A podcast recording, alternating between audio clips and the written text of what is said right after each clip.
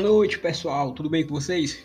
A gente vai começar aqui mais um episódio do nosso podcast jurídico do, da página no Instagram Café com Leite, tá? É, hoje a gente vai pegar um tema do momento que tá na boca da galera, um tema que, pelo menos nos jornais, nas redes sociais, vem repercutindo bem.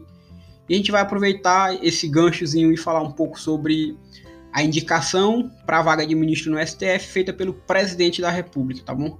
É, a gente vai abranger um pouco dessa atribuição do presidente da República, como se dá essa nomeação, a questão da sabatina pelo Senado Federal, é, trazer um pouco de contexto histórico sobre ministros que já foram nomeados, é, ministros, que já, ministros que já foram até recusados pelo, pela própria Casa Legislativa, tá? E é isso, a gente vai tentar abordar um pouco disso nesse podcast. Creio que não será um podcast longo, teremos em torno de uns 10 minutos no máximo de informações, mas ao mesmo tempo abranger tudo que você precisa saber é, da nomeação do, do, de um ministro pra, para o STF, tá bom? Então é isso, continua com a gente e vamos para cima.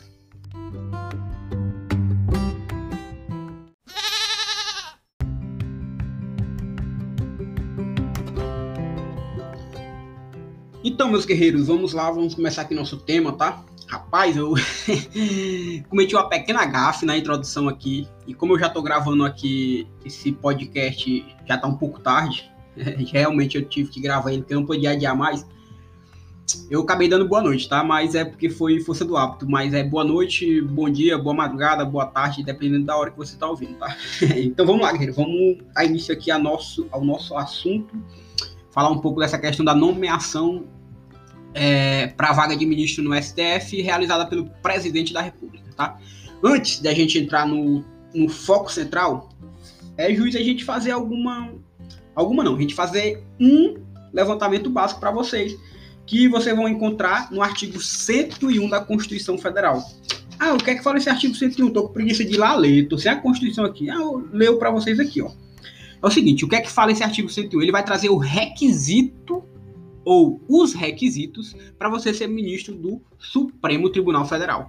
Segue comigo aqui, ó, a leitura. O artigo 101 da Constituição Federal fala que o Supremo Tribunal Federal compõe-se de 11 ministros, um time de futebol, tá? Escolhido dentre cidadãos com mais de 35 anos e menos de 65 anos de idade, de notável saber jurídico e reputação ilibada. Beleza, qual é o primeiro ponto que a gente tira dessa leitura? O primeiro ponto é que, é, para você nunca esquecer, são 11 ministros, um time de futebol. Esse mnemônico aí a gente aprende lá no começo da faculdade e não esquece mais nunca, tá bom? Então são 11 ministros é, com mais de 35 anos e menos de 65 anos de idade. Notável saber jurídico e reputação ilibada. Vejam só que para você ser ministro da Suprema Corte, meus amigos, você não precisa ser um bacharel em direito. Você não precisa ser necessariamente um juiz, desembargador, uma pessoa ali da sociedade de, que seja do topo. Não, você pode ser o seu Chico. Aqui eu tô dando um exemplo aqui, tá, galera? O seu Chico da esquina que é formado, não sei, formado em educação física. Rapaz, se ele for um cara que tiver um notável saber jurídico excelente, entender a lei como nunca, dá aula para juiz, o caba. Mas, e, e tiver uma, uma, reputação ilibada, uma honra, um caba que é respeitado na sociedade por ser um caba limpo, meu amigo, ele pode ser ministro do STF, sem sombra de dúvidas. Claro, tem que passar pela sabatina, que é um, algo que a gente vai ver daqui a pouco, tá? Então é isso. É, são esses os requisitos. Você não precisa ser formado em direito, você não precisa ser um juiz, um promotor, um advogado, um defensor público. Basta você ter mais de 35 anos de idade, menos de 65. É, notável saber jurídico e reputação libada que se o presidente olhou para você, gostou e lhe indicou, meu amigo, só torça pro Senado também com sua cara, tá bom? Então é isso. Beleza, esse é o primeiro ponto, tá? É, o segundo ponto é que quem é que vai indicar? Como a gente acabou de falar, vai ser o presidente da República. É uma atribuição do presidente, galera, tá? Ele pode, ele pode indicar quem ele quiser, tá bom? A Constituição Federal é, garante isso a ele. Então, é, quando um presidente fala que ele vai indicar fulano ou cicrano, você gostando ou não, isso é um direito de todos, mas você gostando ou não, é, cabe a ele, tá? É um direito, não é ilegal ele colocar quem ele quiser lá. A não ser que haja um desvio de finalidade. Ah, eu tô colocando fulano lá porque ele vai me beneficiar, por exemplo. Se, se ficar aprovado isso, claro que a gente pode é, é, é, é a própria justiça, o próprio Senado vai derrubar isso aí, tá bom? Mas o, onde é que você vê essa atribuição? Ela está no artigo 84 da Constituição Federal, inciso 14, tá? Que fala que o presidente ele pode nomear, após aprovação pelo Senado Federal, os ministros do Supremo Tribunal Federal e dos tribunais superiores, os governadores de territórios, procura o Procurador-Geral da República, o presidente e os diretores do Banco Central e outros servidores, quando determinado em lei. A gente observa aqui que é um rol é, meramente exemplificativo, que, além dessas indicações contidas no inciso 14 do artigo 84, a gente pode ter outras indicações ou outras atribuições do presidente, tá bom? Aí a gente vai entrar agora em outro ponto principal. Que ponto é esse, cara? Pô, o cara já atendeu os requisitos, o presidente vai lá e indicou, pronto, vai para vaga. Nada disso, meu patrão. Passa agora por um requisito essencial. É, é essencial, que é a sabatina do Senado Federal. Ah, rapaz, que diabo é sabatina? Nome rei feio da peste, sabatina. Lembra o quê? Lembra é, sei lá, batizado, igreja.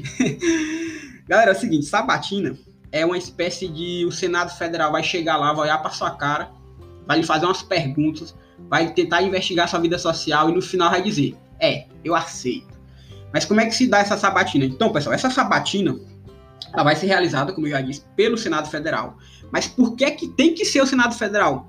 Galera, tem que ser o Senado Federal porque aqui entra em, em, em questão algo que é bem legal, tá? No direito brasileiro, que é os preços, uma questão dos pesos e contrapesos, tá?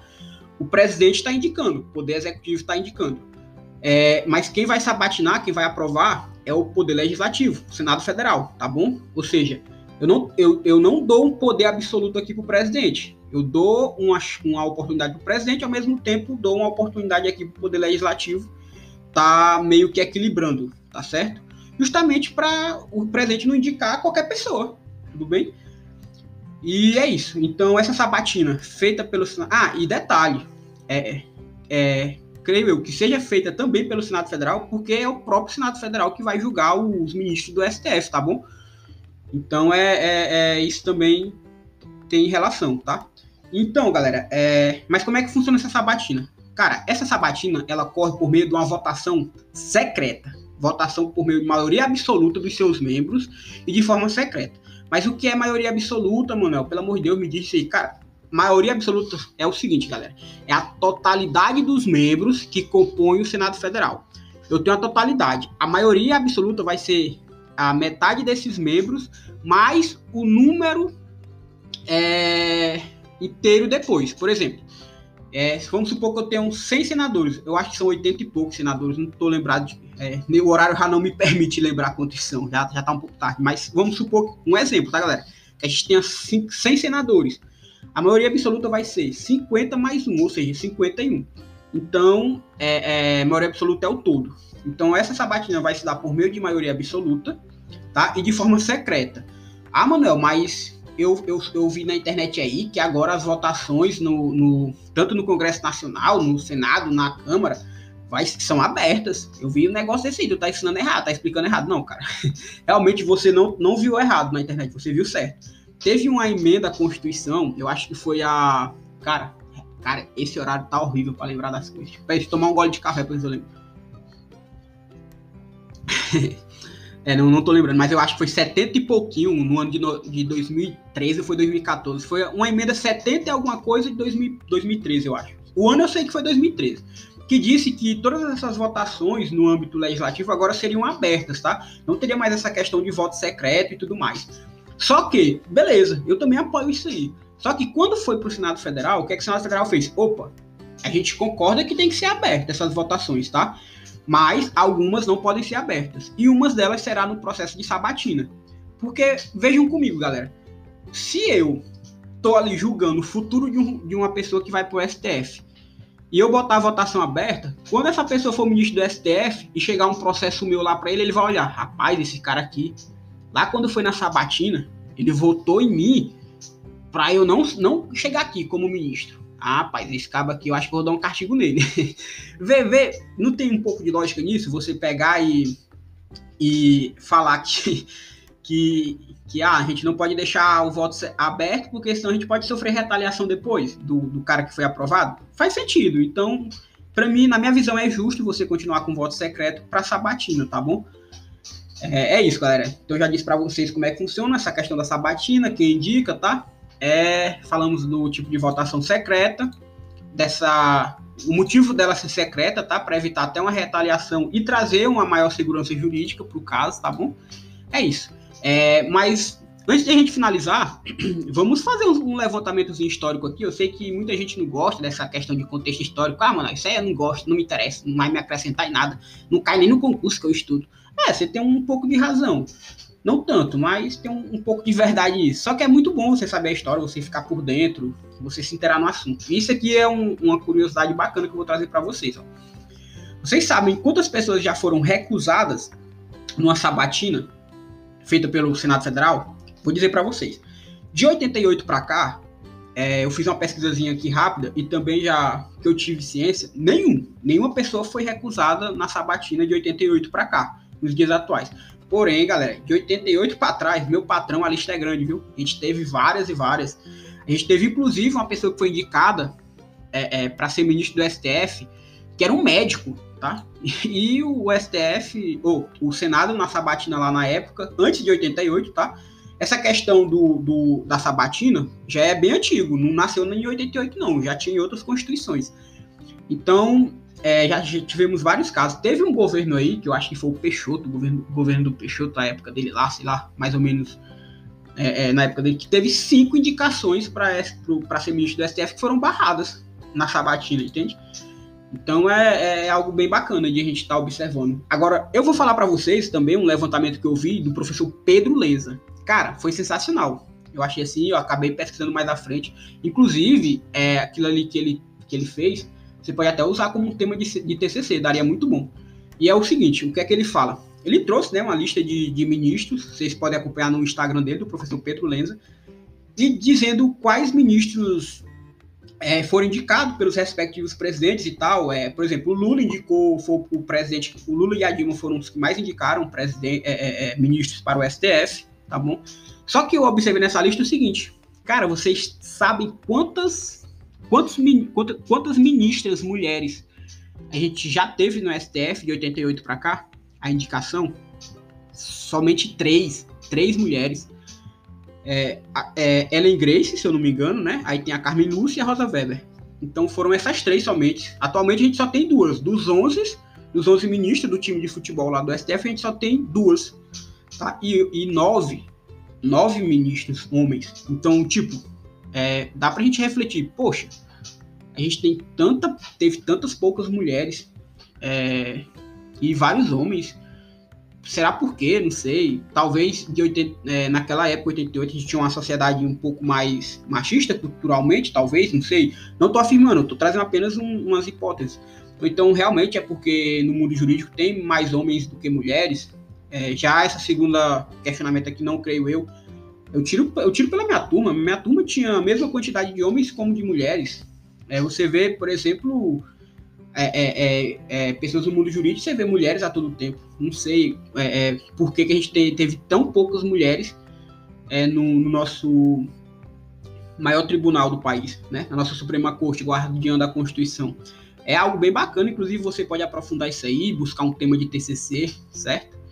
Porque é, complicado. E outra coisa, galera, é, isso aqui já é uma opinião minha, tá? E eu já compartilho, já, já tive a honra de falar com outros professores que também é, é, concordavam um pouco comigo.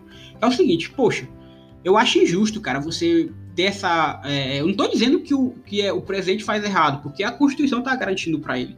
Mas eu acho assim um pouco de falta de bom senso você indicar para o STF. Eu não estou me referindo ao atual presidente, galera. Estou me referindo a todos todos de 88 para cá, desde do Sarney até o, o Jair Messias Bolsonaro.